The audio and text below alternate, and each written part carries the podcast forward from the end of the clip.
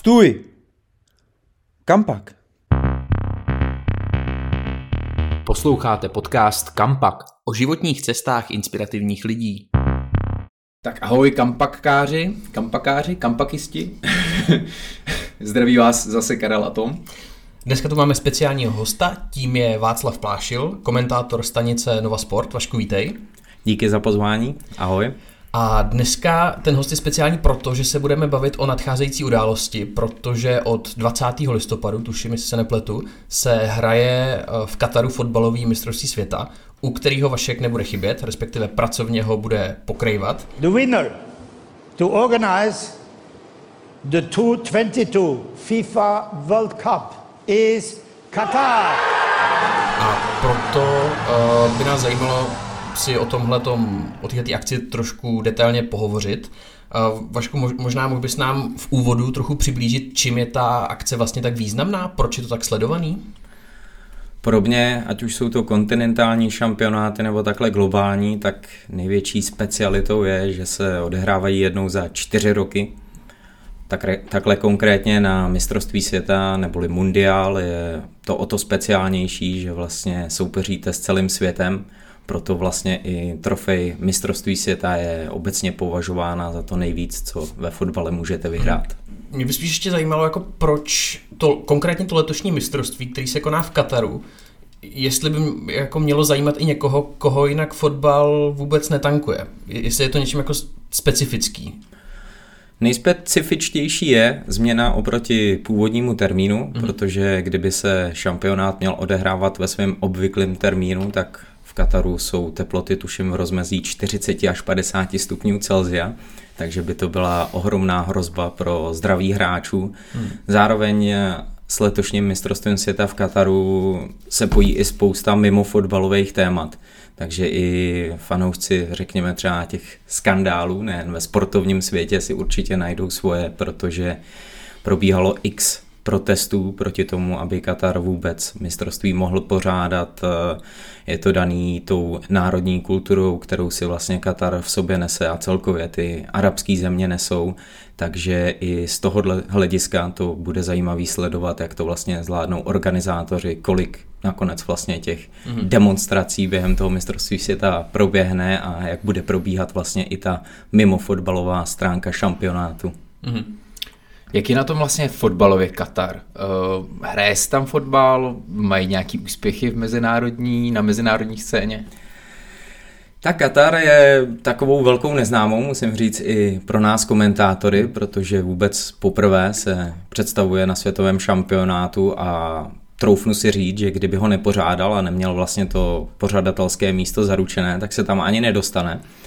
Na druhou stranu celkem zajímavé je sledovat tu jeho cestu od toho, kdy bylo Kataru mistrovství světa přiklepnuto, protože se zúčastnil vůbec nejvíce turnajů a nebyly to takové ty turnaje, že by si dali šampionát eh, mezi celky z Perského zálivu, mm. ale startovali třeba na Copa Americe, mm. zúčastnili se turnaje Gold Cup, který eh, probíhá mezi státy Střední Ameriky a Severní Ameriky a nabírali tam, nabírali tam zkušenosti a některé ty jejich zápasy dopadly i překvapivým výsledkem, takže Fotbal je tam na vzestupu, ale co se týče konkurenceschopnosti, tak i vzhledem té skupině, která jim byla, která jim byla nalosována, tak to je pro ně extrémně těžká hmm. a troufnu si říct, že to bude mission impossible pro ně postoupit. Koho tam mají? To mají Čechy ve skupině? Nebo? Hmm. Kéž by Čechy. Mistrovství světa 2006 bylo posledním, kde se představila hmm. česká reprezentace, ale abych eh, odpověděl na tvoji otázku, tak eh, tím nejatraktivnějším soupeřem pro ně bude rozhodně tým Nizozemska. Hmm. A dále je tam skupina, ve skupině ještě Ekvádor hmm. a ještě je tam africký tým, tuším, že Senegal je taky hmm. fáčku posledním čtvrtým do party. Což je poslední africký šampion, takže to je opravdu velmi těžká skupina. Myslíš, že Katar má šanci uhrát nějaký bod? Zajímavá otázka, už jsem na ní jednou odpovídal, protože jsme připravovali různé, různé materiály na sociální sítě, kde byla jednou z otázek, kolik Katar získá v základní skupině bodů. Já jsem tak nějak sympatizoval s tím, že je to pořádající země, takže budu si stát i nadále za svým a přeju jim, aby aspoň jednou vyhráli a získali tři body. Tak uvidíme, jestli tahle ta optimistická představa eh, se naplní. Mě by ještě zajímalo vlastně, proč Katar? Jak vůbec došlo k výběru téhleté, řekněme, nefotbalové země? Protože ten fotbal tam nemá dlouhou tradici, i když zmiňuješ to, že fotbal je tam na vzestupu, tak eh, co, co vím, tak národním sportem je v Kataru házená a až na těch osm obrovských stadionů tam fotbal doteďka úplně stopu neměl. Tak proč se to stalo? Jak k tomu došlo, že byl Katar vybrán jako pořadatel mistrovství světa? To mě jenom ještě napadá, že když mají tak rádi házenou, že budou asi hodně dělat faul rukou, že jo? Může se to stát, no. Tak ten fotbal na vzestupu, abych to jenom doplnil, je vlastně od té doby, co jim to mistrovství světa bylo přiklepnuto, mm. vzhledem k finančním možnostem té země, investovali v ohromné prostředky, aby se na těch zmiňovaných turnajích vůbec mohli představit.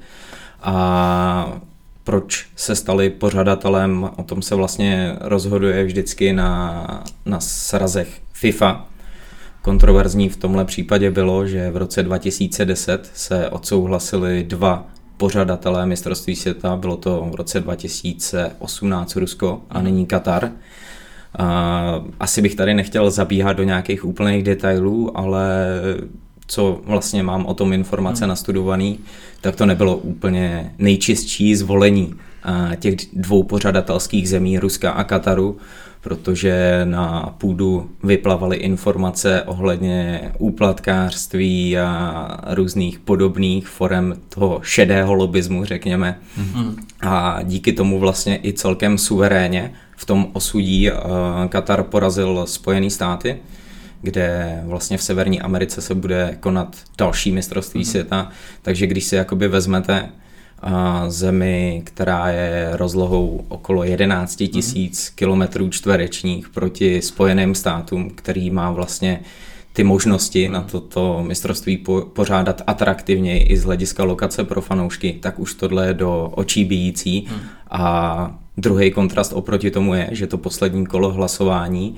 ovládl Katar s nadpoloviční většinou hlasů, jo, takže jak říkám, nechtěl bych se tady pouštět mm. do toho, kdo jak a proč hlasoval, ale myslím si, že ten výsledek úplně nebyl ve stylu fair mm. play, řekněme. Tak ono se jako o korupci spekuluje dlouhodobě, v podstatě už od toho samotného momentu, kdy Katar to mistrovství, nebo respektive to pořadatelství šampionátu dostal od toho roku 2010 a Nedávno vlastně i tehdejší prezident FIFA Sepp Blatter přiznal, že přidělit to pořadatelství Kataru byla chyba což je vlastně taky poněkud mimořádný, že se tohleto po 12 letech stane a že vlastně uznají, že to tam vůbec nemělo být, i když ta, ty přípravy už jsou v plném proudu. A ještě paradoxně to vyplave ani ne měsíc před zahájením šampionátu, takže tohle je ohromně pikantní informace, ale jakoby těch témat pikantních hmm. spojených s mistrovstvím světa v Kataru je takový množství, hmm že bychom tu seděli dneska asi hodně dlouho. Ještě když jsi zmínil tu rozlohu Kataru, tak já jsem na to koukal v porovnání. Katar je stejně velký asi jako středočeský kraj, takže když si představíte, že by se jenom ve středních Čechách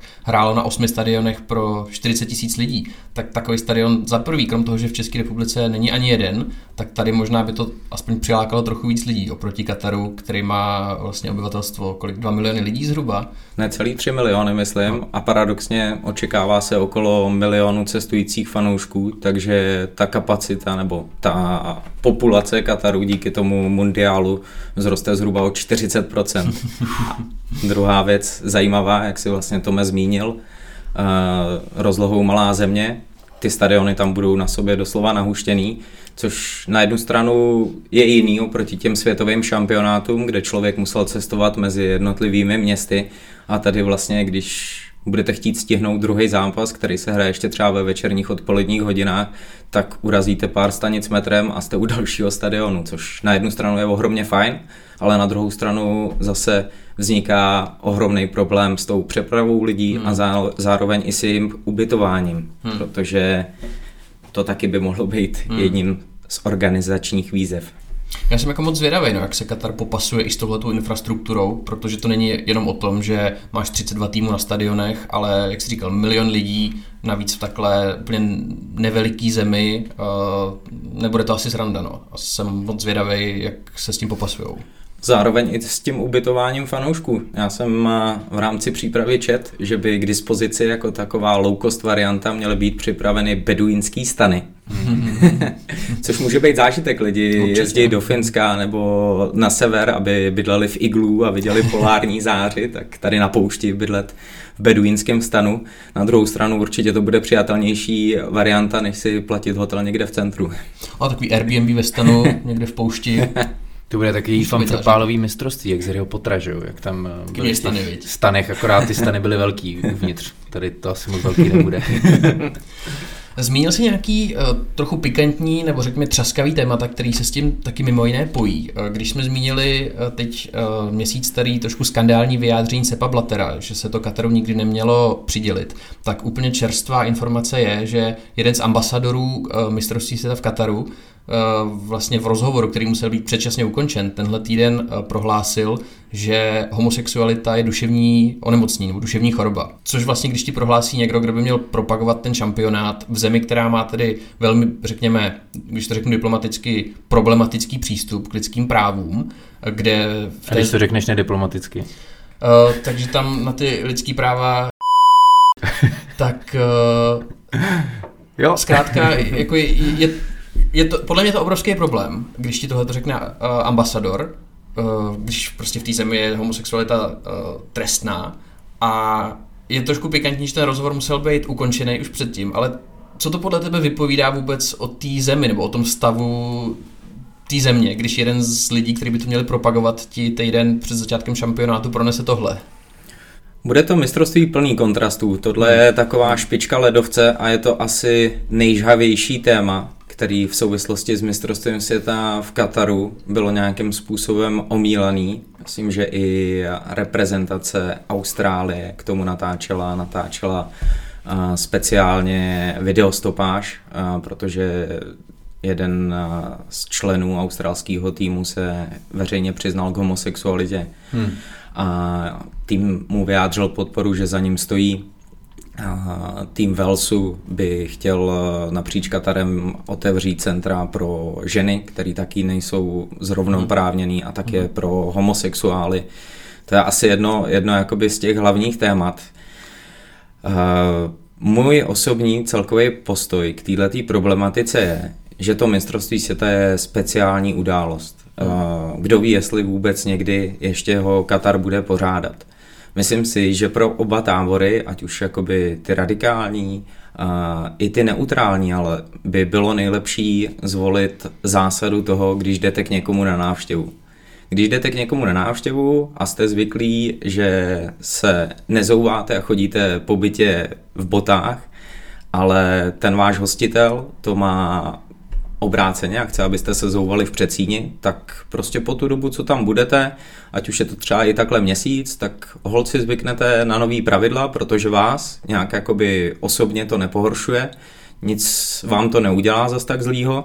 A na druhou stranu je fajn, když jste hostitel, tak se zase předvíst v tom nejlepším světle, jo. Když prostě si někdo dává kafe s mlíkem, ale vy mlíko nepijete, protože jste třeba vegan, tak prostě na ten měsíc doplníte ledničku a ukážete tomu člověkovi, že je vítaný hmm. a to mlíko mu poskytnete, na který je zvyklý, jo, takže... Že by obě strany měly ukázat nějakou vstřícnost? Přesně tak, udělat, udělat nějakým způsobem rozumný ústupek, protože zase, co já mám třeba osobní zkušenost cestování, když jsem na Blízký východ nebo do těch arabských zemí přicestoval, tak jsou to krásné země a s těma lidma se na jednu stranu dá jednat, ale ty lidi jsou prostě jiný. Tím, že prostě mají jiný druh víry, tak eh, prostě v tom nějakým způsobem fungují, ale třeba dávám příklad v tomhletom Jeruzalém, kde se vlastně potkávají všechny čtyři náboženství, to město je rozdělené na čtyři části, tak uh, jsou schopní fungovat na území prostě jednoho města, což mě přišlo obdivuhodný a člověka to nabilo takovou hmm. zajímavou energií, dojmem. A tak ono je to asi jaký hodně individuální. Myslím si, že v případě zrovna náboženství a islámu se to nedá říct úplně, úplně jako obecně, že každý k tomu náboženství má trochu jiný přístup, někdo trochu radikálnější, někdo, ně, někdo naopak liberálnější. Takže samozřejmě ta kultura je odlišná, ale já zase ze svého pohledu nemyslím si, že by to bylo jako založený na tom, že prostě je, je to tak odlišný, že by zkrátka uh, se to mělo nějak jako pak vztahovat i na ty lidi, co tam přijedou, protože ono do jisté míry je to reklama na Katar, celý, celý ten šampionát, který se tam koná, ale zároveň to nasvěcuje i ty problémy, uh, nebo z našeho pohledu problémy, uh, a jejich vlastně přístup uh, k lidskoprávním tématům, takže i to bude v Kataru mnohem víc vidět. A samozřejmě otázka je, že do jisté míry je to v Kataru trestný, ale přesně jak si říkal, pak tam přijedou týmy, které například mají otevřeně LGBTQ hráče, tak uh, tam určitě to bude jako vel, velký a ostře kontrast, ale přijde mi jako to zajímavé z toho pohledu, že pak ty týmy na to budou chtít upozorňovat. Ať už si zmínil Austrálii, ať už si zmínil Wales. Nebo... že toho využijou ty příležitosti, aby tam něco jako... Přesně hmm, tak. No. Přesně Myslím, tak. že Německo taky docela otevřeně protestovalo, nebo hráči Hodně. němečtí někteří, proti konání mistrovství světa v Kataru. Bojkotuje to někdo jako kompletně, že nějaká země třeba vůbec nejela? Kromě Izraele teda ten předpoklad se tam neobjeví. Ta, takhle otevřeně jako k bojkotu uh, ze strany národních federací nedošlo, ale spousta fanoušků hodlá bojkotovat toto mistrovství, že ho nebude sledovat. Mm-hmm. A jak jste říkali, ty iniciativy jsou tam hodně velký. Harry Kane, který dneska byl oznámený, že pojede na mhm. šampionát, mm-hmm. což překvapení není, ale říkal, že plánuje během mistrovství nosit kapitánskou pásku duhových barev, Hezky. na podporu. Hmm. A zase na druhou stranu FIFA se to snaží mírnit. Všem vlastně federacím poslala otevřený dopis, kde vyzývala k tomu, aby se soustředili, soustředili na fotbal, o který tam hlavně půjde, takže... Hmm. To mi přijde právě zajímavý, že ty týmy nebo země i fanoušci budou chtít asi upozorňovat na tahle témata nebo problémy, eh, které se v tom Kataru můžou vyskytovat, ale přesně pak je tu fotbalová federace FIFA, která bude apelovat na to, naopak, aby se tahle ta témata neotvírala. Ne, nepřijde ti, že do jisté míry, samozřejmě snaží se udržet, dejme tomu nějaký klid, smír v době konání toho turnaje, ale jestli tak trochu jako nestrká hlavu do písku před tím, že se tam ta lidská práva nedodržují.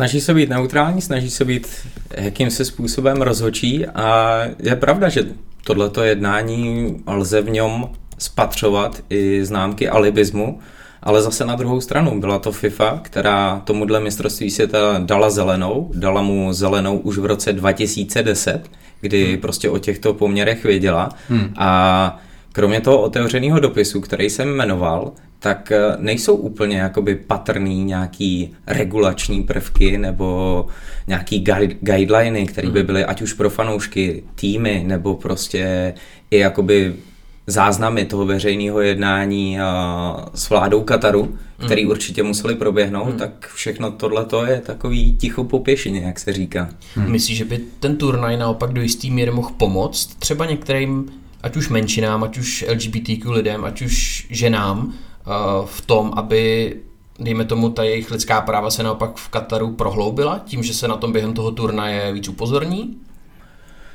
Osobně v to doufám. Mm-hmm. Jsem na tuhle notu nalazen optimisticky mm. a bylo by to fajn, kdyby, kdyby to mistrovství mělo i takovýto nefotbalový dopad a nejenom v Kataru, v celé té oblasti, mm. kdyby vlastně Katar byl třeba i v tomto způsobu nějakým průkopníkem, aby mm. se zejména ty lidský práva nějakým způsobem stabilizovala i tam. Mm. Ještě když si Karle před chvílí zmínil Izrael, tak já jsem si to ještě rychle musel ověřit, eh, jak to skutečně je s Izraelem. Izrael samozřejmě by eh, na mistrovství mohl hrát, ale nekvalifikovali se. kvalifikovat. Mm. Přesně tak. Ale zmiňovali, že by jako mohl. Mm. Jo, jako určitě. Hráli evropskou kvalifikaci mm. a co koukám, tak skončili na třetím nepostupovém místě. Mm. Takže Uh, možná o jeden, řekněme, i o jedno třaskavější téma méně, že v blízkovýchodním státě na mistrovství světa nebude hrát Izrael. Hmm. Ještě jedno takový zajímavý téma mě napadá a to je, to je alkohol. A já si moc jako nedovedu, nebo já si to dovedu představit jako sport bez alkoholu, ale mám pocit, že spoustu těch fanoušků to jako bez piva nedá.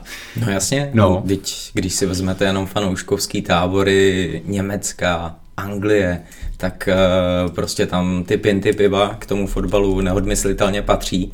A hlavně je to i jeden ze zážitků, protože třeba angličtí fanoušci, když jezdím na Premier League, tak je krásný, když vidíte tu hlavní ulici ke stadionu, kde jsou prostě vyloženě klubové hospody, mm. pak přijdete přímo před stadion, kde je x stánků s občerstvením, ale zároveň minimální fronty mm. a prostě ten prostor pro socializaci s tím pivem je. Mm.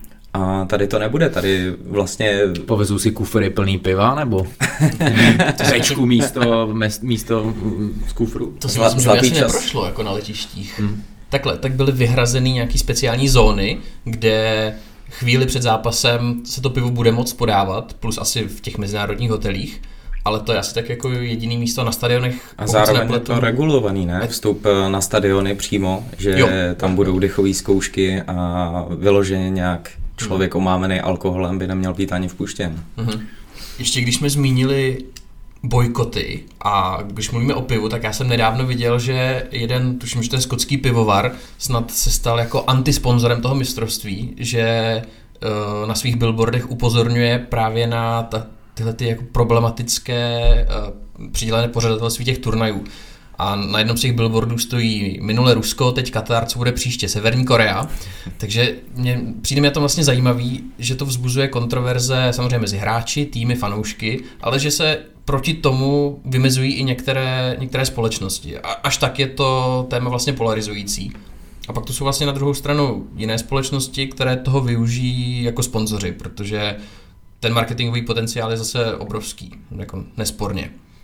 Jak jsem říkal, podob, srovnal bych to asi třeba i s olympiádou, hmm. takže ten marketingový potenciál pro ty firmy prorazit je tady nezměrný, takže i tak si myslím, že když spousta firm třeba tímto způsobem dá od toho mistrovství světa ruce pryč, tak další je natáhnou a budou si chtít z toho obřího koláče, který eh, na to mistrovství světa bude uzmout aspoň trochu okraje. Hmm.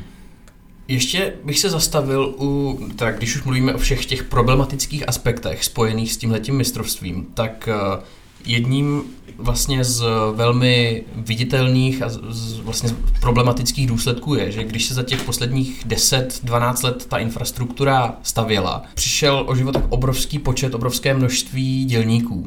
Reflektuje tohle to Katar nějak? Jak, jak se vlastně Katar oficiálně staví k tomu? Protože vlastně podle reportu, tuším, že Guardianu, tam zahynulo asi 6,5 tisíce uh, dělníků.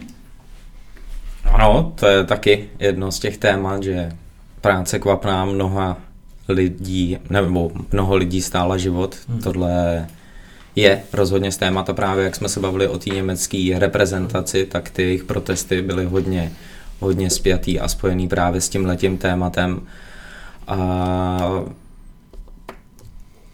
je to prostě nepředstavitelný, když si vemu, že já osobně pocházím zhruba z 16 tisícového města, tak eh, kdyby třetina, tis, třetina lidí zahynula jenom proto, že by se stavil sportovní areál i v tomhle tom prostě je to prostě poučení pro to, aby ta organizace toho mistrovství byla nahlášena ještě s větším odstupem třeba, Mhm. aby ta země se na to mohla připravit, protože tohle je prostě příšerný. A ani podle mě si myslím, nebo nějak jsem nezaznamenal, že by ty rodiny byly nějakým způsobem výrazně odškodněný, Mhm.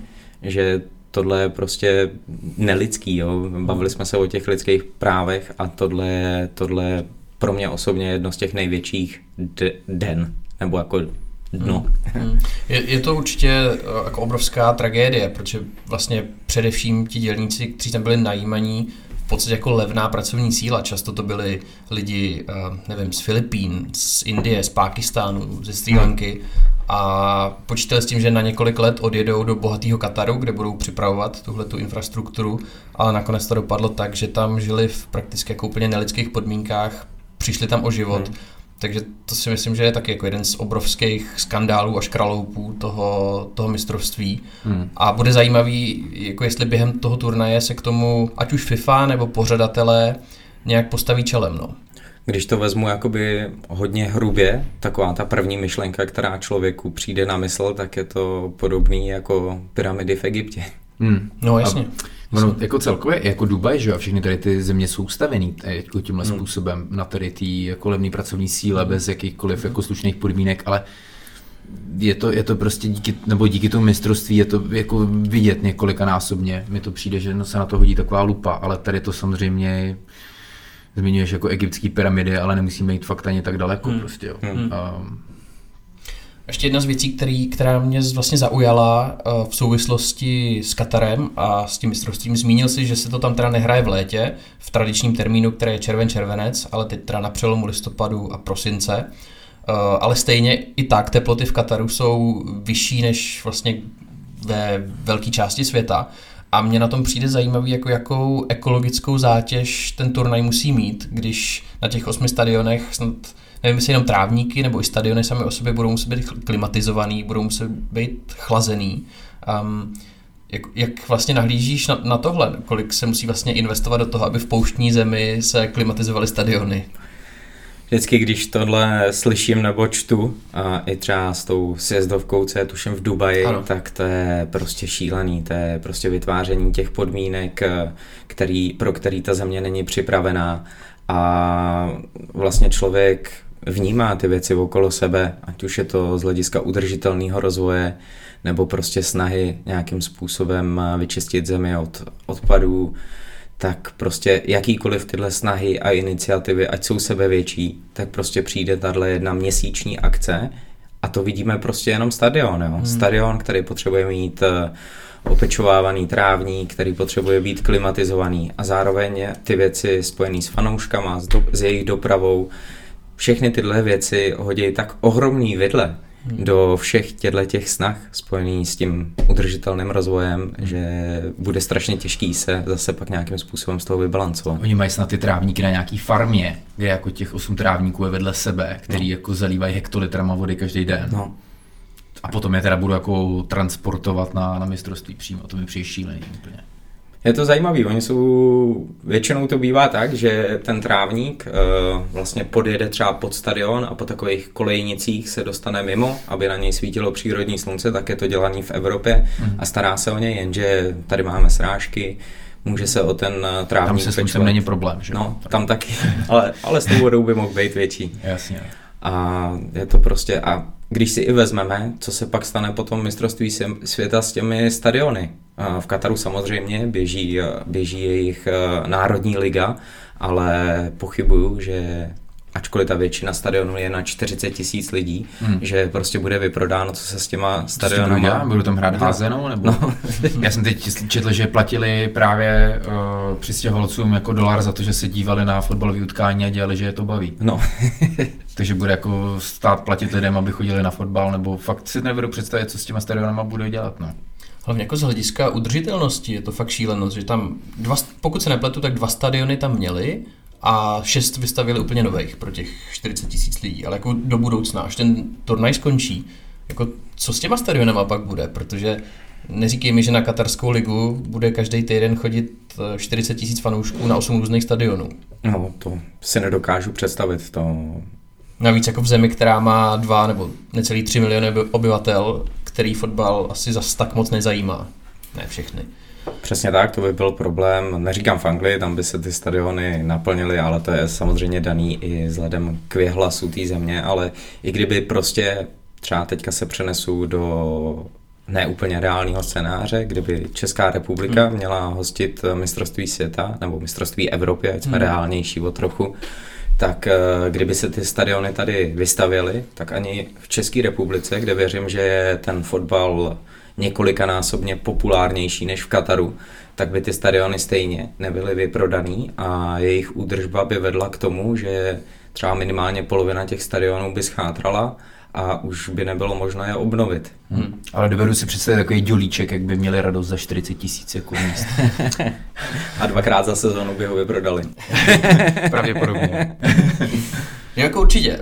V Anglii tam proto opravdu prostor je, pro hmm. velký stadiony. Tam je to prostě společenská událost, ten fotbal. Co, co si sám pamatuju, když jsem v té zemi žil, tak tím opravdu žijou celé rodiny. Tam je to je naprosto pochopitelné. Hmm. V České republice chodilo by asi víc lidí, ale stejně průměrná návštěvnost je kolik, hmm. okolo 10 tisíc prostě na, na, na Českou ligu. Ani ne.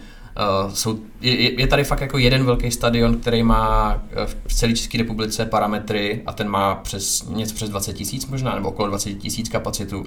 Takže stejně nedovedu to představit.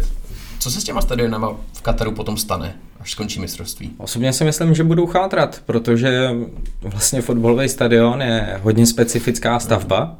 Jen těžko z ní předěláte nějakým způsobem byty. Tak třeba na bývalém stadionu Arsenal v Londýně se to povedlo, tam z Highbury bývalého byty udělali. Pravda. Ale nevím úplně, jestli takový zájem o to bude eh, v pouštním Kataru. No. Tak, kanceláře, Nevím. Jako na koncert je dobrý, ale tak na to ti stačí pořád jeden. A pořád stačí jeden a ne osm. A mě napadá, to je, to, jako, je to jeden bizár za druhým vlastně. Jo? Je tam vlastně všechno s tím špatně, špatně, špatně, nedává tam smysl zatím vůbec nic. Je, je tam něco, jako, co dává smysl na tom, jako, že to je v Kataru? Jako jedna věc, která třeba by řekla, jako mě fakt ne, jako nenapadá nic, možná kromě toho, že to vlastně může upozornit na některý ty jako problém, nebo na některý, na všechny ty problematické věci, co jsou s tím spojeny. Tak zajímavý bude určitě sledovat uh, ty hráče v jiném cyklu sezóny, nastupovat právě na hmm. takovýhle akci, protože ať už je to mistrovství Evropy nebo mistrovství světa, vždycky to bylo po sezóně, kdy hráči nějakým způsobem vypli hmm. a pak se přelazovali na, na ten šampionát. Teď je to vlastně v plném proudu sezóny, hmm. kdy ty hráči by měli mít optimalizovanou výkonnost uh, na to mistrovství.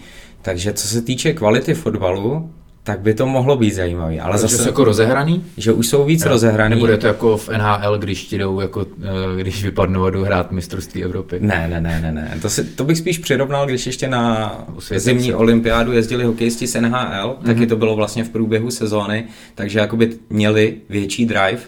Ale zase na druhou stranu, jo, ty hráči jsou rozehraný, ale většina z nich, tady z těch podzimních evropských teplot, protože ty špičkoví fotbalisti hrajou v evropských ligách, hmm. pojedou do Kataru, kde je zase hmm. letní hmm. počasí, takže celkově bude sled, zajímavý sledovat eh, jejich únavu, jejich reakci na ty jednotlivé souboje, pokud se tam někdo zraní nebo přijede nedoléčený, jak se vlastně stihne hmm. s tím popasovat a rychleji dostat zpátky. Koho vidíš jako favorita? Kdo se aklimatizuje nejlépe? Brazílii. Hmm. Jednak naposledy vyhrála v roce 2002 mm-hmm. a teď... Než je přejeli Němci ještě. To bylo hodně černý, mm. smutný den pro všechny brazilský fanoušky, ale mají dobrýho trenéra, Titeho, Eh, sledoval jsem jednu ze sérií All or Nothing, eh, který vlastně po celou sezónu sledují eh, jedno fotbalové mužstvo, teď je tam vlastně nově, myslím, i Toronto, takže přes, přeskupili na hokej. A ty jako trenér kloubí ten lidský přístup, bývalý zkušený fotbalista, výborný a dokázal, nebo si to myslím, že dokázal uspůsobit tu hru Brazilců modernímu fotbalu, protože co se týče směrem dopředu, tak eh, ta má nejlepší výběr a nejlepší možnosti ze všech koučů, ale zejména při té konfrontaci s evropským fotbalem, který je hodně o taktice, tak musíte mít zároveň i vyladěnou defenzivu, která vám šlape jako jeden muž. A... Aby to neskončilo jako proti tomu Německu. Aby to neskončilo jako z Němci. Ale je paradoxní, že vlastně v tom kádru bude ještě několik hráčů, kteří to zažili, ten, ten debakl, ten výprask s Německem, tak uh, uvidíme, jestli to nech třeba nějakým způsobem nepodepíše, jestli to nebudou mít pozor. A rozjede Katar teď konc. jo, kdybych si měl vsadit, asi si nevsadím na to, že ty dva týmy si spolu zahrajou letos na mistrovství, mm, že, to je fakt. že by k sobě prošli uh, skrz toho pavouka. No. Mě tam ještě napadá jedna taková věc. Um, některé jako jména, které mě překvapily, jak ten jako fotbal v Kataru podporují. Jedna, která fakt, že spoustu hráčů, my jsme se to mi před chvilkou bavili, vlastně James Rodriguez třeba, nebo taky jako velký jména, který jsou v Kataru. A nebo lidi jako David Beckham, který zase jako Katar promuje jako jejich ambasador. Uh, možná, že ta odpověď je jasná, ale vlastně co je proč vlastně tady ty jména v Kataru jsou, jaký to tam je tam hrát a Katar propagovat třeba. Ta odpověď je jasná, to hmm. se nebudeme asi za nic schovávat. Prostě ty finanční možnosti země jsou takový, že dokáží přilákat i takový jména. Jmenoval si Davida Beckhama jako jednoho hmm. z ambasadorů a Chamese Rodrigueze, který který hraje v té oblasti, myslím, že ještě trenér Šavy, jeho poslední mm. angažma před mm. Barcelonou bylo taky právě u týmu katarského mistra Al-Sad. Takže to zázemí, ty podmínky, které tam těm hráčům dokážou vytvořit a přilákat je tam, mm. tak jsou úplně jiný než tady v Evropě. Jak nezaznamenali se třeba, jak se jakoby na to dívají na Davida Beckhama, tím, že vlastně třeba možná to anglická reprezentace, co jsem pochopil, třeba Harry Kane reaguje nějak a je tam nějaká jako skepse a pak je tady David Beckham, který vlastně to furt jako promuje. Co na to říct, nebo... Jako já si myslím, že to je asi různý, poškodit už. různý individuální přístup těch fotbalistů. Jako David Beckham za celou svoji kariéru uh, už vlastně byl tváří tolika značek, takže když teď je tváří katarského mistrovství, tak určitě to nějaký lidi přiláká. Ale na druhou stranu zrovna u Davida Beckhama to asi z mého pohledu jako nikoho nepřekvapí, že ten vlastně může být ambasador v podstatě čehokoliv. No. Přesně tak. Že nebude jako Ronaldo, který odsunul láhev Coca-Coly a raději vodu, tak nemáme od Begema čekat něco takového. Že by odsunul Katara. Že by... jo, no. A radši Anglii. Třeba raději planetu Země, prostě, než do trávníky pro katarské stadiony.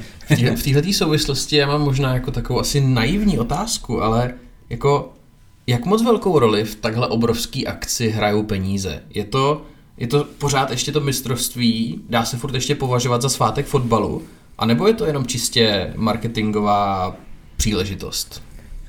Svátek fotbalu je to pořád a vždycky hmm. bude, ať eh, to mistrovství bude fundovaný jakýmkoliv způsobem, tak dokud vystupuje pod tou mocnou značkou FIFA hmm. a vítěz pozvedne nad hlavu tu zlatou hmm. ikonickou sošku, tak pořád to bude o tom, ale prostě vzhledem k těm sumám, které jsou spjatý s fotbalem a člověk kolikrát marně loví v paměti, kolik nul tahle ta nová hmm. smlouva nebo tenhle ten nový přestup mají, tak to jde ruku v ruce. Samozřejmě prostě mnohem radši bych tady s váma seděl a hodinu, dvě hodiny polemizoval o tom, kdo bude hrát v jakém rozestavení, hmm. kdo bude aspirován na vítěze, ale prostě taková je realita. V posledních letech je prostě s rozvojem společnosti je ten fotbal fenomén a je to fenomén, ve kterém prostě jsou takový zisky a točí se tam takový peníze, že peníze jsou jeho nezbytnou součástí a biznis. Tak místo toho tady nerozebíráme teda rozestavení a očekávaný sestavy a výsledky a už půl hodiny se tady bavíme o možných problémech, který eh, vlastně to mistrovství v Kataru přináší. Já bych se ještě na chvilku zastavil, když uh, před malou chvílí si zmiňoval ten termín, že se hraje v podstatě uprostřed rozběhnutý sezony. Mně na tom ještě přijde zajímavý to, že vlastně ještě jeden týden, jeden víkend předtím celý svět, vlastně všichni hráči ve všech světových ligách odehrajou svoje ligové utkání a týden na to další neděli už začíná to mistrovství.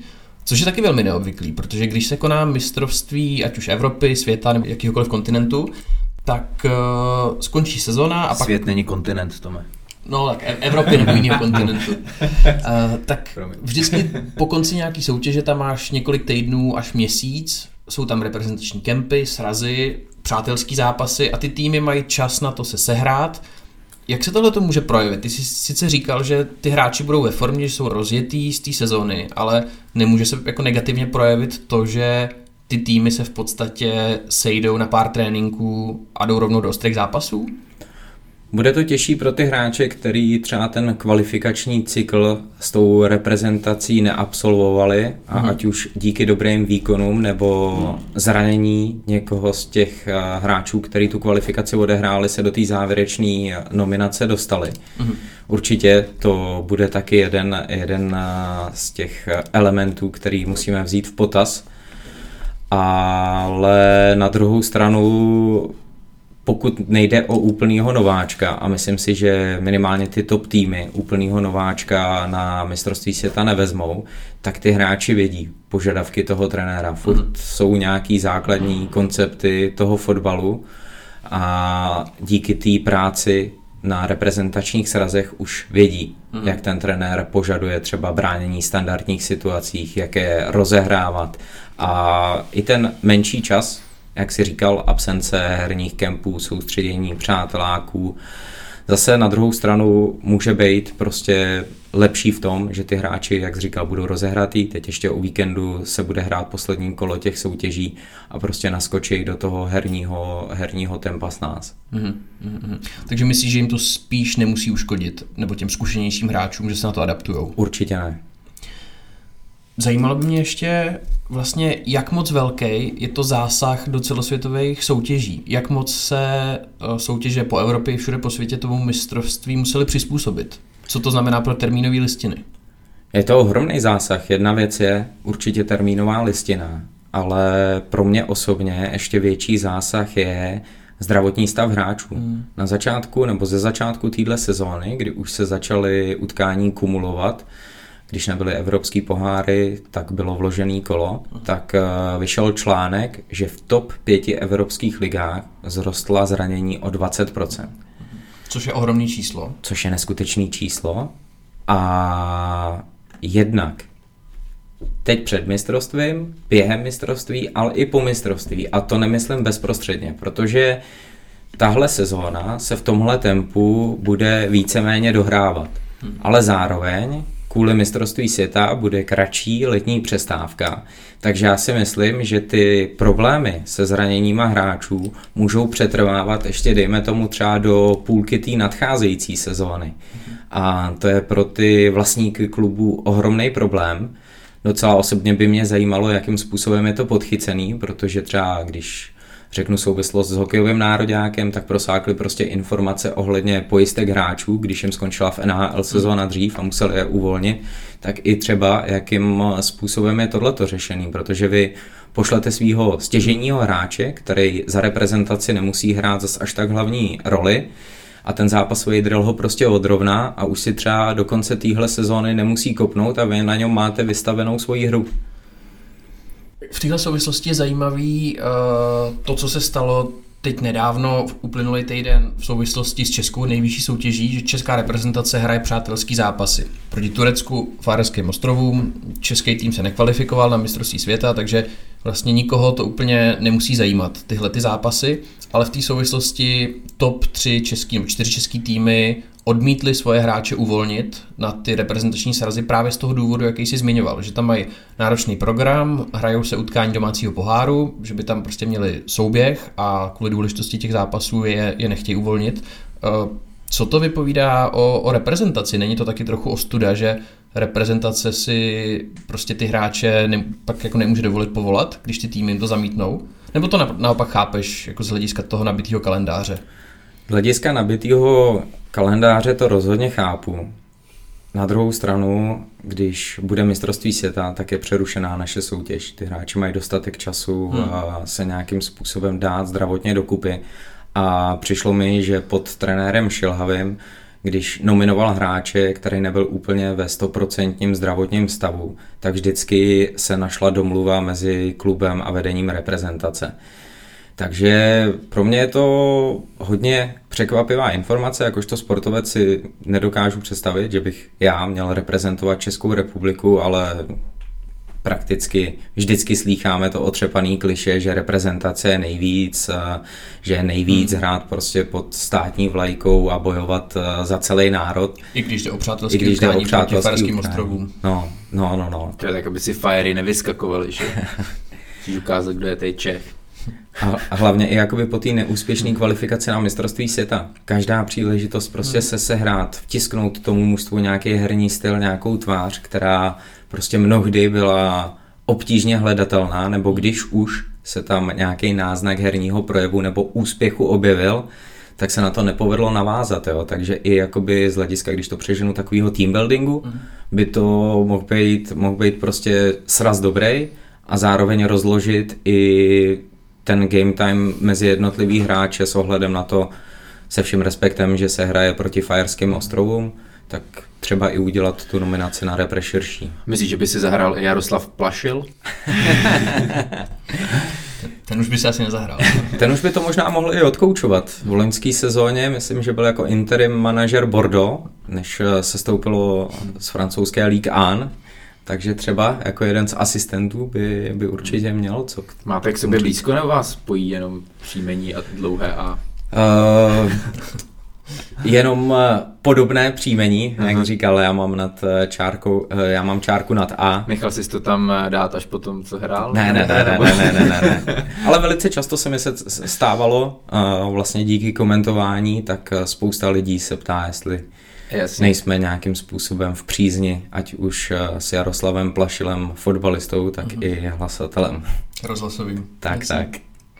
Když si tady Karle před chvílí vyjmenoval, jaký všechny mínusy tohleto hmm. mistrovství má. Všechny. Ptal se z Vaška na, na plusy. Tak ještě je tu vlastně argument, co mě napadá, že FIFA se vlastně snaží tyhle ty turnaje tak nějak rozvrstvit po celém světě. Bylo tady před pár lety v roce 2010 poprvé mistrovství na africkém kontinentu. Snaží se, aby tam byla nějaká, řekněme, diverzita, aby ty velké turnaje se nepořádaly jenom v bohatých západních zemích. Takže z tohohle úhlu pohledu se tomu možná dá trochu rozumět, ale je to takový dilema, jako jak se k tomuhle stavět. Jestli je správně tenhle ten přístup dávat to vlastně skoro všem, kdo splní nějaký podmínky nebo mají hodně peněz, a nebo jak moc by se měl, mělo zohledňovat uh, vlastně ty problémy, kterým ty země čelí, jako je ten stav lidských práv v té zemi. Rozhodně by se mělo jít podle mého názoru víc do hloubky. A jsou to ať už mimo fotbalový témata, tak i vyloženě fotbalový, na který jsme tady narazili společně hmm. s těmi stadiony. Eh, je to jasný záměr FIFI eh, vlastně ty mistrovství rozdvrstvit eh, v nějakém cyklu po kontinentu, takže myslím si, že my se ještě dožijeme toho, že se vrátí mistrovství světa do podobné lokality a bude v jiný termín. Zase na druhou stranu těch 12 let přípravy prostě mohlo být proložený celou řadou inspekcí, uh, kontrolovat stav, ať už myslí, zázemí.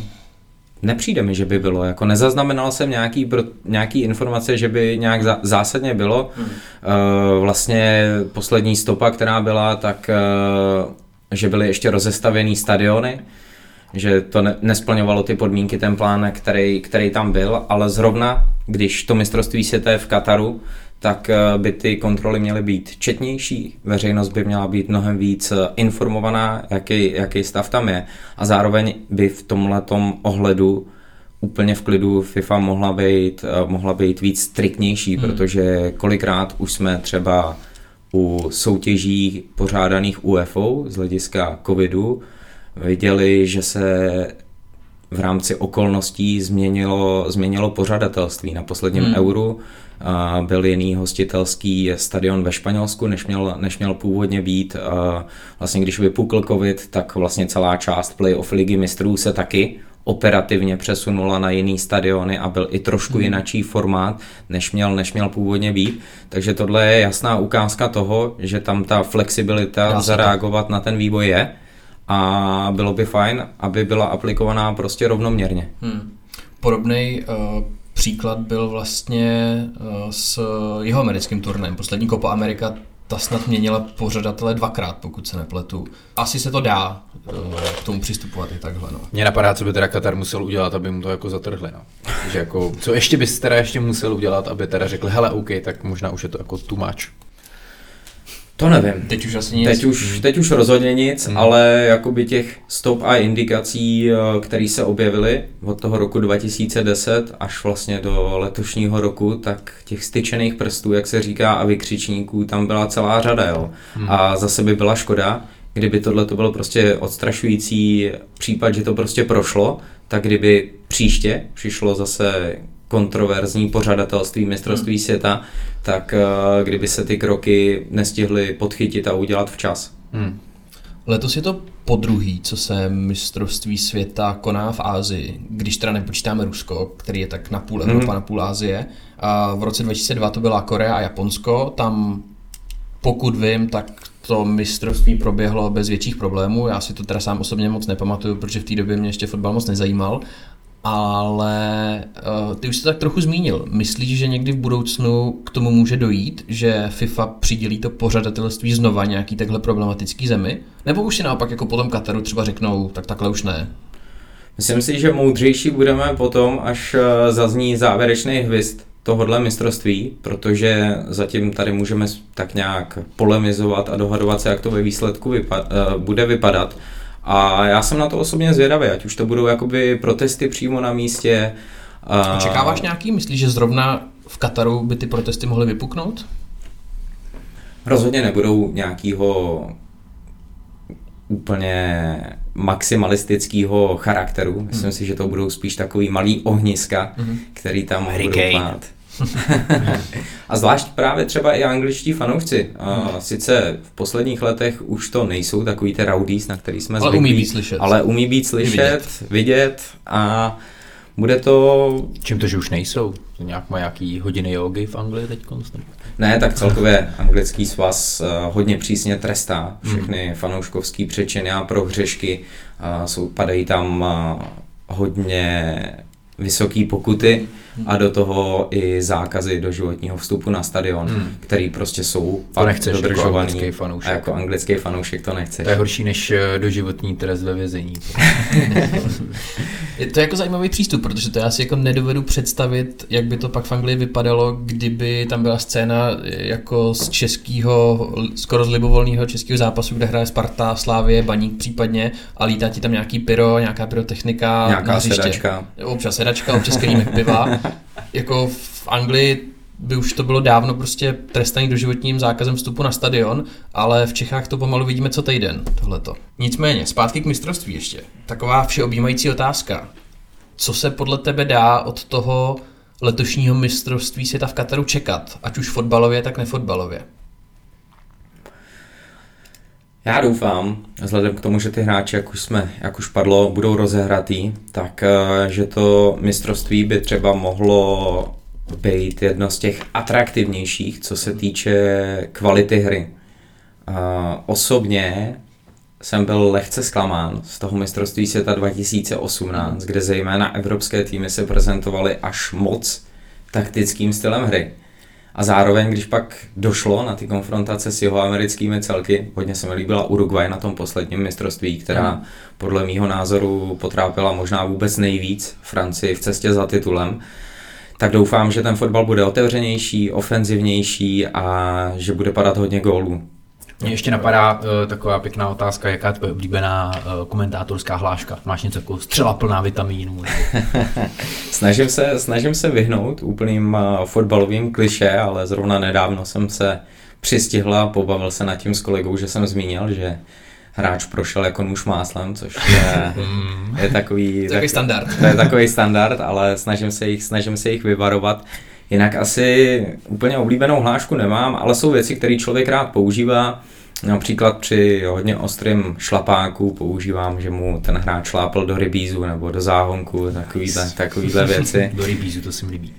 Takže to jsou, to jsou věci, které člověk rád používá, ale zase na druhou stranu, když už eh, člověk komentuje na pravidelnější bázi, tak je tam takový to riziko, že se vám ta jedna konkrétní hláška, a nemusí to být ani rádoby vtipný, může to být třeba slovní spojení, který eh, rádi používáte, tak jak vám to rezonuje v uších jednou, dvakrát za zápas, hmm. 10krát, 15krát za týden, 30krát, 50krát za měsíc, tak už eh, si ji znechutíte a hmm. už ji ani nechcete poslouchat. Máš nějaký takovýhle ESO v rukávu, který si třeba připravuješ na to... Až nějaká targola. No, no, na to nadcházející mistrovství. I přemýšlíš o tom už také dopředu, co bys třeba mohl říct, aby to bylo neotřelý, aby to bylo originální. Je něco uh, vlastně, na co se diváci Nova Sport můžou těšit? Vyloženě hlášky si nepřipravuju, tam vlastně se snažím nějakým způsobem být pohotovej a zareagovat na ten, na, na ten daný herní projev. A třeba když běží hodně pomalej opakovaný záběr, tak si to promítnout znova a zkusit tam přidat nějakou takovouto perličku, ale jinak co se týče přípravy, tak tam se spíš fakt zaměřuju na holá fakta, No, fakta, statistické údaje a zajímavosti. Umíš už všechny soupisky na spamě? Rozhodně ne. Já už jsem tě chtěl testovat. Levý katarský křídlo. Jusuf? Zkontroluj se.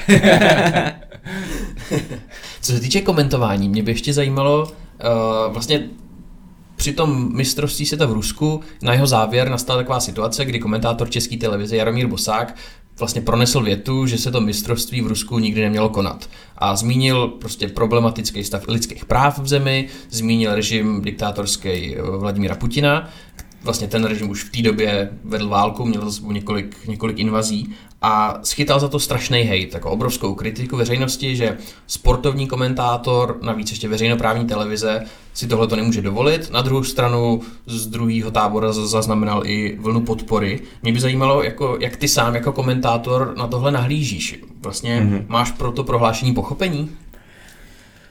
Na začátek bych chtěl říct, že to prohlášení jsem jako živě v přenosu neslyšel, protože s chodou okolností jsem to v finále taky komentoval, ale byl to audio přenos, takže tam jsem, tam jsem používal, používal vlastní a, slova, rozhodně to nebyla teda v tomhle případě kritika. Bylo to hodně sledovaný téma, který jsem pak následně zaregistroval a myslím si, že jedno, jedním z těch eh, opěrných sloupů naší práce je poskytnout vlastní pohled a vlastní názor na tu danou věc. A rozhodně se těma svýma vyjádřeníma nezalíbíme všem. Někomu může vadit můj tón hlasu, barva hlasu, eh, jaký výrazy používám. A pak je ten obsah. A je to ono to k tomu tak trochu vybízelo, protože já si pamatuju, že jsem to tam ještě popisoval, ten ceremoniál byl hodně dlouhý, mm-hmm. vlastně ty organizátoři se tam nezachovali úplně dobře, mohli to celkový vyhlášení dát někam na tribunu, protože se strhnul hrozný liák, tam vznikla zase další foupa situace, že ty bodyguardi ruský tam kryli Putina dešníkama a chorvatský prezident se ho ani nenabídli nebo až, až nějakým způsobem pozdě. A to vyjádření je to prostě nedílná součást naší práce, takže proto rozhodně pochopení mám.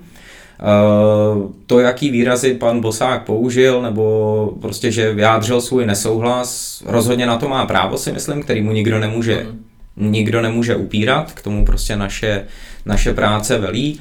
A jsem rád jakoby z těch následných reakcí, že prostě necuknul, stál si zatím mm. a tak, tak by to prostě mělo být, protože pořád my komentátoři jsme jenom lidi a to, co řekneme, se nemusí všem líbit. Na druhou stranu, kdyby pochybil a pak to přiznal, tak je to taky fajn, ale prostě on se vyjádřil, že to byl prostě jeho názor, že tam proto nalezl prostor tu informaci nějakým způsobem ventilovat, prodat a pak si zatím stál, takže za mě je tohleto hmm.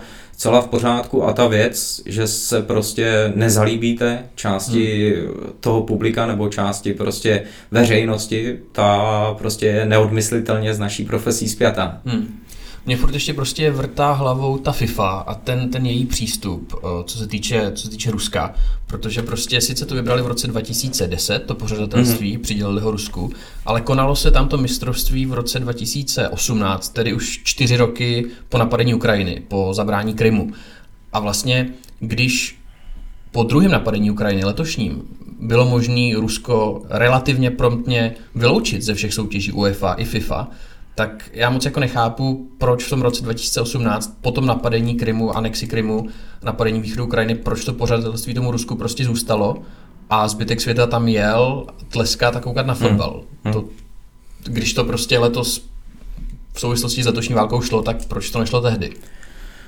Tak asi ten Krym když zalovíme v paměti, tak nenalezneme, že by to byl tak otevřený válečný konflikt, že by tam hmm. umírali tisícovky lidí. Ty, ty reakce byly úplně jiný než, byly, přesně, než letos. Byly úplně jiný reakce, ten vlastně to připojení k Rusku proběhlo relativně hladce, když to řekneme, oproti hmm. tomu, že prostě tady uh, umírají lidi a za každý metr čtvereční půdy té přetahované, takže v té době ta situace vůči, oproti Rusku nebyla tolik vyhrocená. A to Rusko, podobně jako tady Katar, se dalo napálit na mnoha dalších věcech, ať už to byla anexe Krymu, hmm. tak uh, tuším, že už na olympiádě v roce 2018 Rusko nestartovalo pod svojí vlajkou, hmm. ale kvůli dopingovým hmm. problémům startovalo jako olympionici z Ruska pod tou šedou vlajkou, hmm. takže i v tomhle případě se dalo najít těch témat, proč to tomu Rusku odebrat, odebrat mnohem víc hmm. a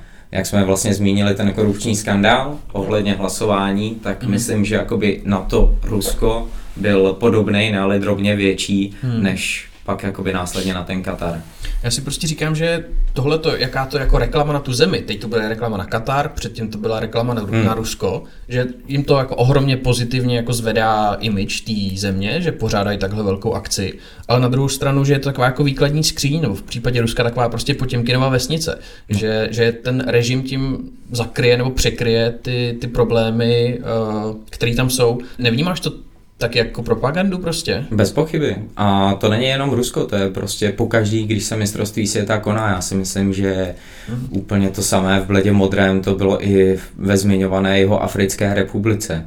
Mm. Ta země se chce předvíst, mm. pohlídá si, aby tam pokud možno nedocházelo ke střetům fanouškům, chce ji podat v tom nejlepším světle zpřístupní různý kulturní akce zadarmo, nasadí vlastně těm fanouškům, kteří tam přicestují růžové brýle, aby se ideálně vrátili zpátky.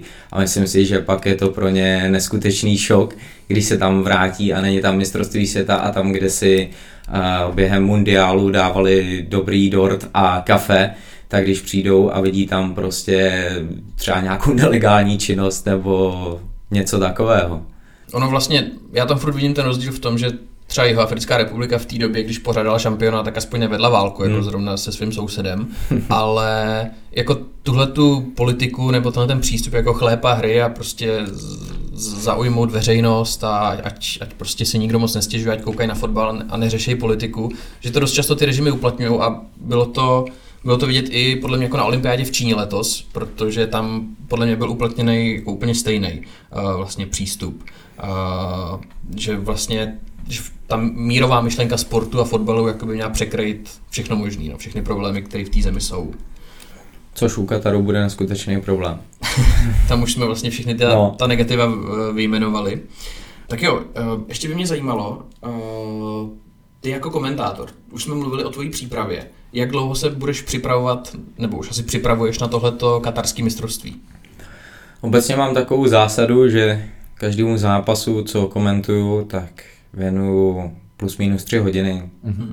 na jeden zápas, ale je to samozřejmě odvislý od toho, co člověk komentuje. Když komentujete daný tým po druhé, po třetí během jednoho měsíce, tak samozřejmě ta příprava se trochu zkrátí. Na druhou stranu v tom našem portfoliu, co komentujeme, tak eh, jsou kolikrát třeba i druhý ligový soutěže, pohárový zápasy, kde vám může vyplavat eh, nějaký... Třeba Slavoj Vyšehrad máš?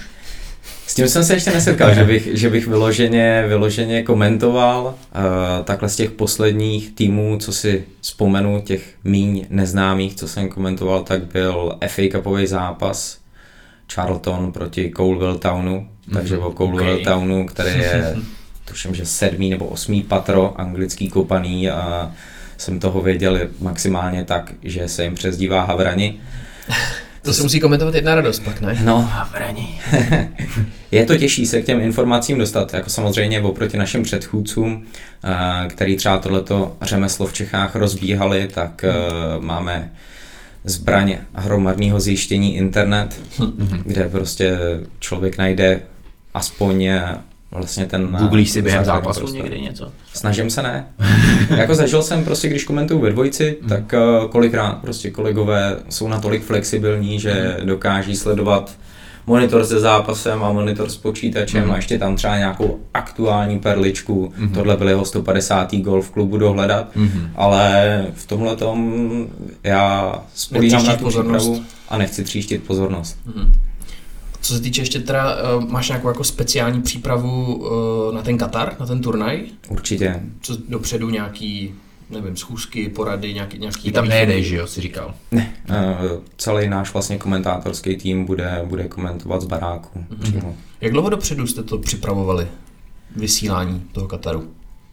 Myslím si, že od té doby, kdy nám to bylo přiklepnuto, což jestli si dobře vzpomínám, bylo nějaký září nebo začátek sezóny, tak, eh, tak vlastně vyplavala ta informace, tak už se začaly řešit vlastně všechny organizační věci a to jsme ještě ani nevěděli, který zápasy konkrétně budeme, mm. budeme mi dělat tak prostě bylo potřeba začít řešit eh, grafiku, předomlouvat hosty do studií, zjišťovat vlastně, jaký máme možnosti i na baráku, co se týče režií a, a těle těch dalších věcí. Takže jako byla jasná domněnka, že personálně i jakoby prostorově to zvládnem, ale bylo potřeba tyhle dílky doplnit a pak už se na to nabalovaly další a další organizační povinnosti, jak ten turnaj jako takový bude pobí- probíhat, mm-hmm. jakým způsobem ho chceme pojmout a tak mm-hmm. dále a tak dále. Máš sazeno? Nemám, nemám, nemám. Ještě jsem ani nekoukal, eh, ještě jsem ani nekoukal, Jaký jestli bude jsou tam Katar? příležitosti. Katar, ten bych si typnul na celkový vítězství, to by mohla být i tisícovka kurz, si myslím, Mhm. úplně v klidu. Tak já tam tu tisícovku dám. Optimismus. Hele, to mistrovství poběží do 18. prosince. Uh, u kolika zápasů tě budou moc diváci slyšet za tu dobu? Zatím nemáme nasazený celý mistrovství, protože náš šéf komentátor Milan Štěrba se to snažil nějakým způsobem zohlednit a z hlediska toho, jaký soutěže pravidelně komentujeme, jaký jsou tam hvězdy. Mhm. Zároveň záměrem je, aby se moc nestřídali komentátoři mezi jednotlivýma skupinama, abych jeden den nekomentoval Ačko, druhý den Cčko po někom, Mhm. protože tam hrozí to, že člověk bude nějaký informace omílat. Jo. Takhle je lepší i vlastně pro přípravu, aby, aby a, se soustředil třeba na tu konkrétní danou skupinu.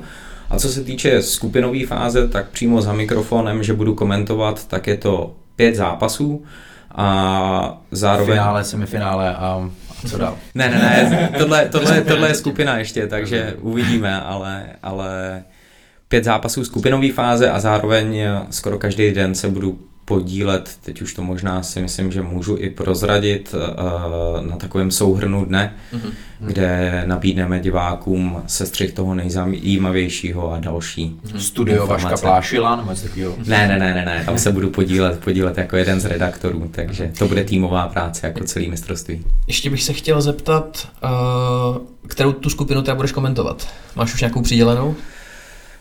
Dva zápasy z těch pěti jsou ze skupiny A. Takže Katar. Bude tam Katar jedno utkání a myslím, že oba zápasy jsou Nizozemsko, Nizozemsko, Katar a Nizozemsko, Ekvádor. Mhm. Mm-hmm. Uh, pak tam mám podle mnohých skupinu smrti. Mhm. Uh, tam mám, myslím, Portugalsko s Koreou. A ještě jeden zápas v téhle skupině, nejsem si jistý, jestli je to Portugalsko Ghana, ale myslím si, že ano.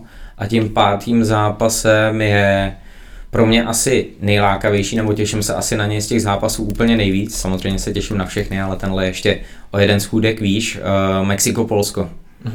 No, Kolik vás je komentátorů uh, v týmu na tom mistrovství světa? Na mistrovství světa můžu to zkusit i spočítat, ale myslím si, že sedm. Mhm. A Myslím si, že vyloženě sedm komentátorů. Není to tak, že by vás bylo 8, každý na jednu skupinu? Ne, ne, ne, ne, ne, ne. Se, se, sedm komentátorů. On je jakoby náš tým a je podobných rozměrů na ty evropské soutěže a ligu mistrů.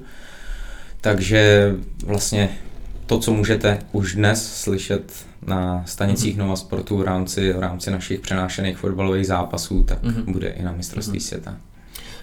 Ale jsou nějaký zásady, kterých se musíš obecně držet jako komentátor? Ty už si trošku mluvil o tom projování, že, že můžeš do toho dostat trochu svůj vlastní názor. Je ještě něco, co absolutně musíš, nebo co absolutně jako nesmíš překročit, nějaký no-go? Tak rozhodně ne vulgarity. Jasně. To snažím se, aby ten, aby ten projev byl co nejučesanější, ale zase na druhou stranu, eh, když se na tu svoji profesi dívám, nebo z toho, co mám zažitý, tak eh, ta čistota projevu je obtížná, protože to, ten zápas se hraje v nějakém určitém tempu, když je samozřejmě pomalejší, tak i člověk zvládá jakoby eh, v tomhle tom být preciznější a přesnější, ale zase, když to tempo graduje a člověk chce nabídnout těm eh, fanouškům eh, emoce, tak občas dojde k nějakému přeřeku nebo drobnému zatrhnutí, což věřím a doufám, že fanoušci to vidí stejně, že Jsme jsme jenom jenom lidi. lidi, přesně tak. A Budeš dělat takový to španělský Gol, gol, gol, gol, gol, gol, gol! Snažím se, Jo? ne jakoby úplně takhle extrémně španělsky, ale ten fotbal je o emocích a těch emocí je tam spousta a když by člověk měl takovej vystředěný tón a furt, furt Monotónně. jel eh, monotónně, tak eh, by to nebavilo fanouška a v mém podání by to ani nebavilo mě, prostě si tam jenom sednout Mm. a nějakým způsobem to odpovídat a celých 90 minut jenom říkat, kdo je aktuálně na balónu. Když jsi zmínil, že uděláš nějakou chybu, jak to řešíš v takovém případě? Buď jedeš dál a ignoruješ to, nebo omluvíš se, opravíš se? Jak... Je to taky daný od tempa zápasu. Samozřejmě, když se něco děje, tak rozhodně fanouška nezajímá nějaká omluva. Mm. Ale Pardon, kdy, to nebyl Ronaldo, to byl Messi. ale když tam je, když tam je přesně, ale jakoby toto se člověku stává. I jakoby vyloženě v tě, u těch méně známých týmů nebo u nižších soutěží, tak prostě, prostě člověk má tendenci, jakoby vidí to základní rozestavení, který tam je, ale prostě kolikrát se třeba stane, že místo 4-4-2 hrajou ve formaci 3-5-2 a ty si myslíš, že pravý obránce se stáhne na pravýho středního obránce, pak ho špatně identifikuješ, mm-hmm. tak samozřejmě, když se to pak přiblíží na detail a ty už toho hráče poznáš, ať už podle čísla nebo nějakého mm-hmm. jiného charakteristického rysu, tak řekneš pardon, byl to mm-hmm. nakonec, nakonec mm-hmm. tento člověk. A když je prostor, tak se snažím omluvit, protože je to zase nějakým způsobem vyjádření té lidskosti, hmm. že prostě člověk to přizná i takhle, když je to doslova v přímém přenosu, tak řekne pardon, hmm. přeřekne se, hmm. zamění nějaký slovo nebo je tam nějaký drobný šuml, hmm. tak prostě řekne pardon, jedeme dál hmm. a Pardon, to nebyla Brazílie, já jsem omylem, to byl Katar. to byl Katar. Špatný západ. Vyměnili papíry tady. Hele, máš třeba ještě nějaký zásady, jak často bys měl mluvit, nebo jak často mlčet, udržovat nějaký pauzy třeba v tom komentáři? Budu se opakovat tím zápas od zápasu, protože mm. i samotná atmosféra toho utkání je úplně jiná. Mm.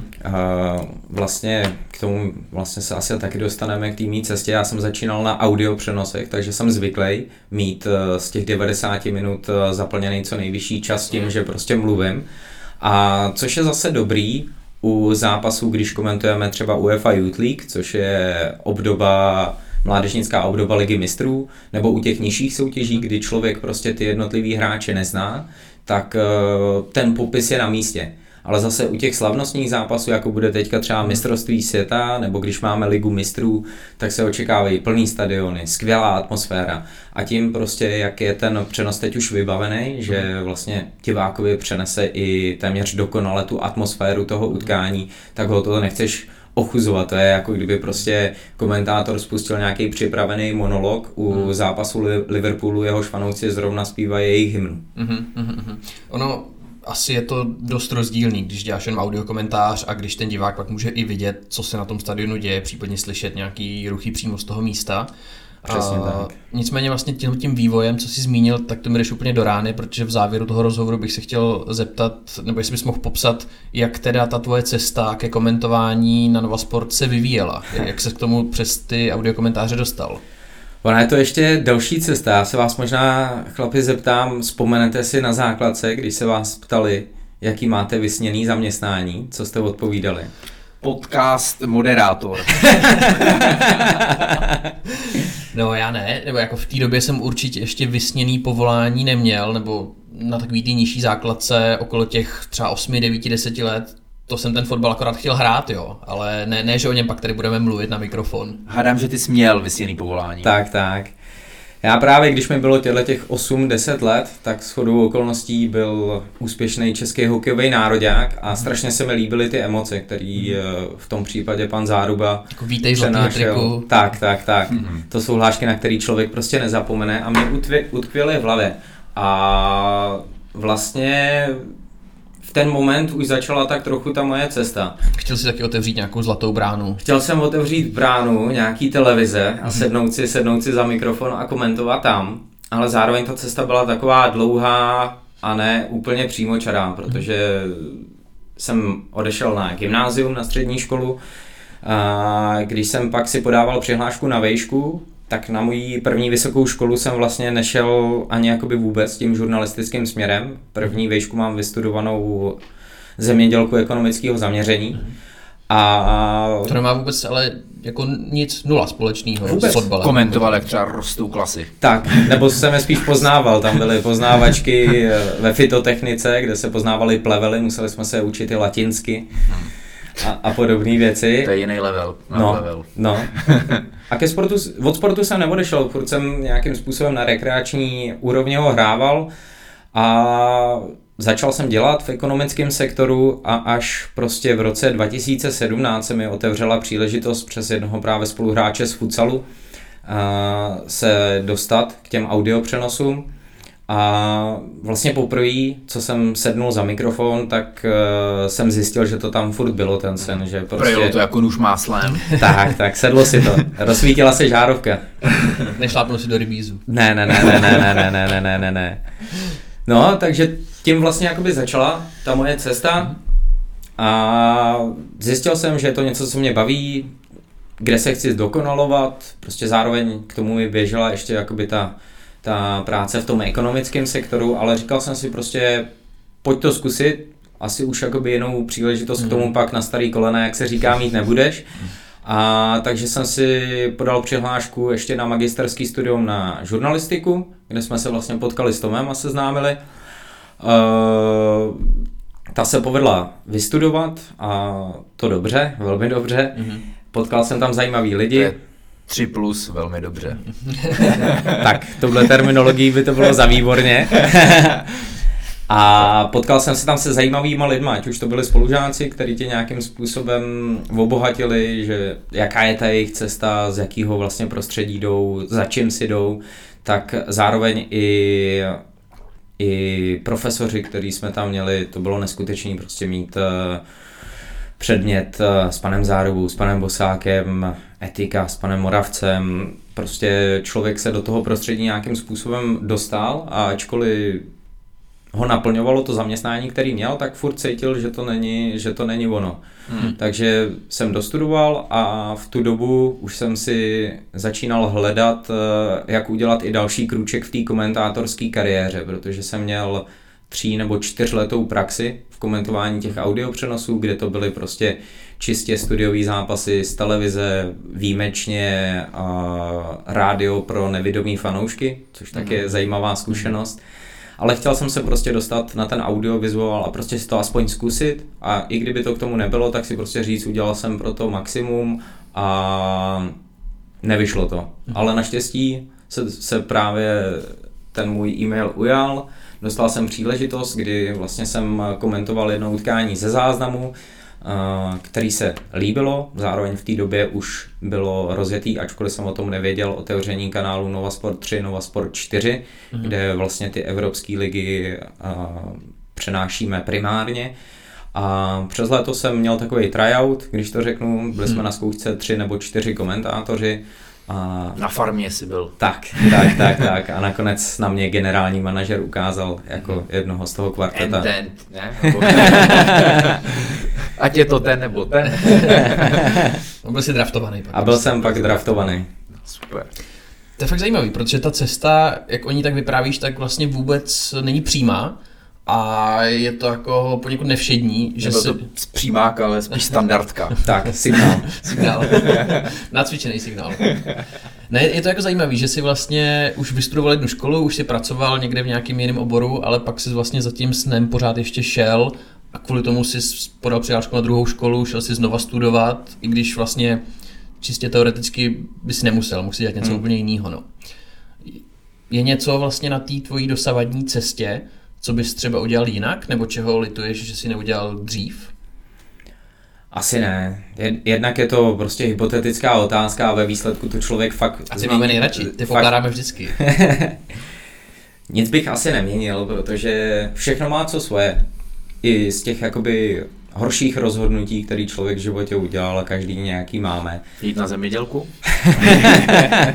Báky zajímavá zkušenost. Tam, tam jsem potkal taky hodně zajímavých lidí, spoustu skvělých fotbalistů, protože fotbal jsem, fotbal jsem taky tam hrával, takže, takže to bylo dobrý.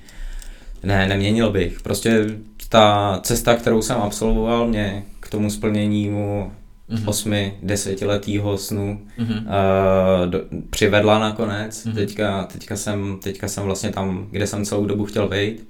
Baví mě to, zároveň mě to motivuje se ještě nějakým způsobem posouvat, zdokonalovat, ať už po lidské stránce, tak i jakoby toho projevu a otevírají se neustále nové možnosti. Jednou z nich je mistrovství světa, a nově tuhle sezónu a dělám první přenosy i basketbalových utkání mm-hmm. NBA nebo Evropská, Evropská liga mistrů. Mm-hmm. Zároveň i jakoby ta redaktorská činnost, kdy se člověk podílí na tvorbě nějakého pořadu nebo mm-hmm. dabuje některý z magazínů. Jsou to věci, které prostě jsem rád, že se můžu učit. Mm-hmm. Můžu se učit uh, od profíků, který jsou mi, který jsou mi k dispozici, takže, takže super, neměnil bych. Tak určitě, je to sport. Tak. tak určitě. no ale když to zrekapitulujeme teda, uh, zemědělka, pak potom práce v nějakým jiném sektoru, audiokomentáře, pak se vydal konečně na dráhu komentátora a s tím pak souvisí naše závěrečná otázka. Mm. Kam pak? Kam pak? Asi bych chtěl zůstat, pokud eh, prostě budou ty práva na naší straně vysílací, na straně Nova Sportu, tak uh, rozhodně nechci měnit, protože v redakci máme úplně skvělý kolektiv, motivující kolektiv, plný mladých lidí, kteří mají prostě svůj názor na to, jakým způsobem ten sport zpracovávat a předávat ho, předávat ho dál. Ale takový osobní sen, protože jsem fanouškem Tottenhamu, tak uh, by rozhodně bylo, kdyby jsme třeba časem měli i Premier League, ale to rozhodně není v mých rukou, je to takový spíš spíš uh, přání a nebo odkomentovat nějaký zápas přímo ze stadionu, když, když to Tottenham bude hrát. ono, takových fanoušků Tottenhamu zase v České republice úplně tolik není. No, není tady nás tolik masochistů, který, kterým nevadí, že vitrína s trofejema už je přes desetiletí prázdná. Třeba se zadaří jednou. Třeba se tak zadaří. Sparty to mají podobně, že tak. tak. V posledních letech je tu trochu sucho. No. Nicméně uh, moc krát děkujeme, že jsi nám přiblížil svoji kariérní cestu. My se budeme těšit, že si tě během následujícího mistrovství budeme moct i poslechnout v televizi třeba při utkání Kataru. Mm-hmm. A tak určitě děkujeme a ať se ti daří. Díky moc za pozvání, byl to super rozhovor. No a příště se na vás těší zase Karel a Tom. A budeme si povídat o tom, co potom. Pořád je to vtipný nebo už ne? Mm, mm, mm, já už to.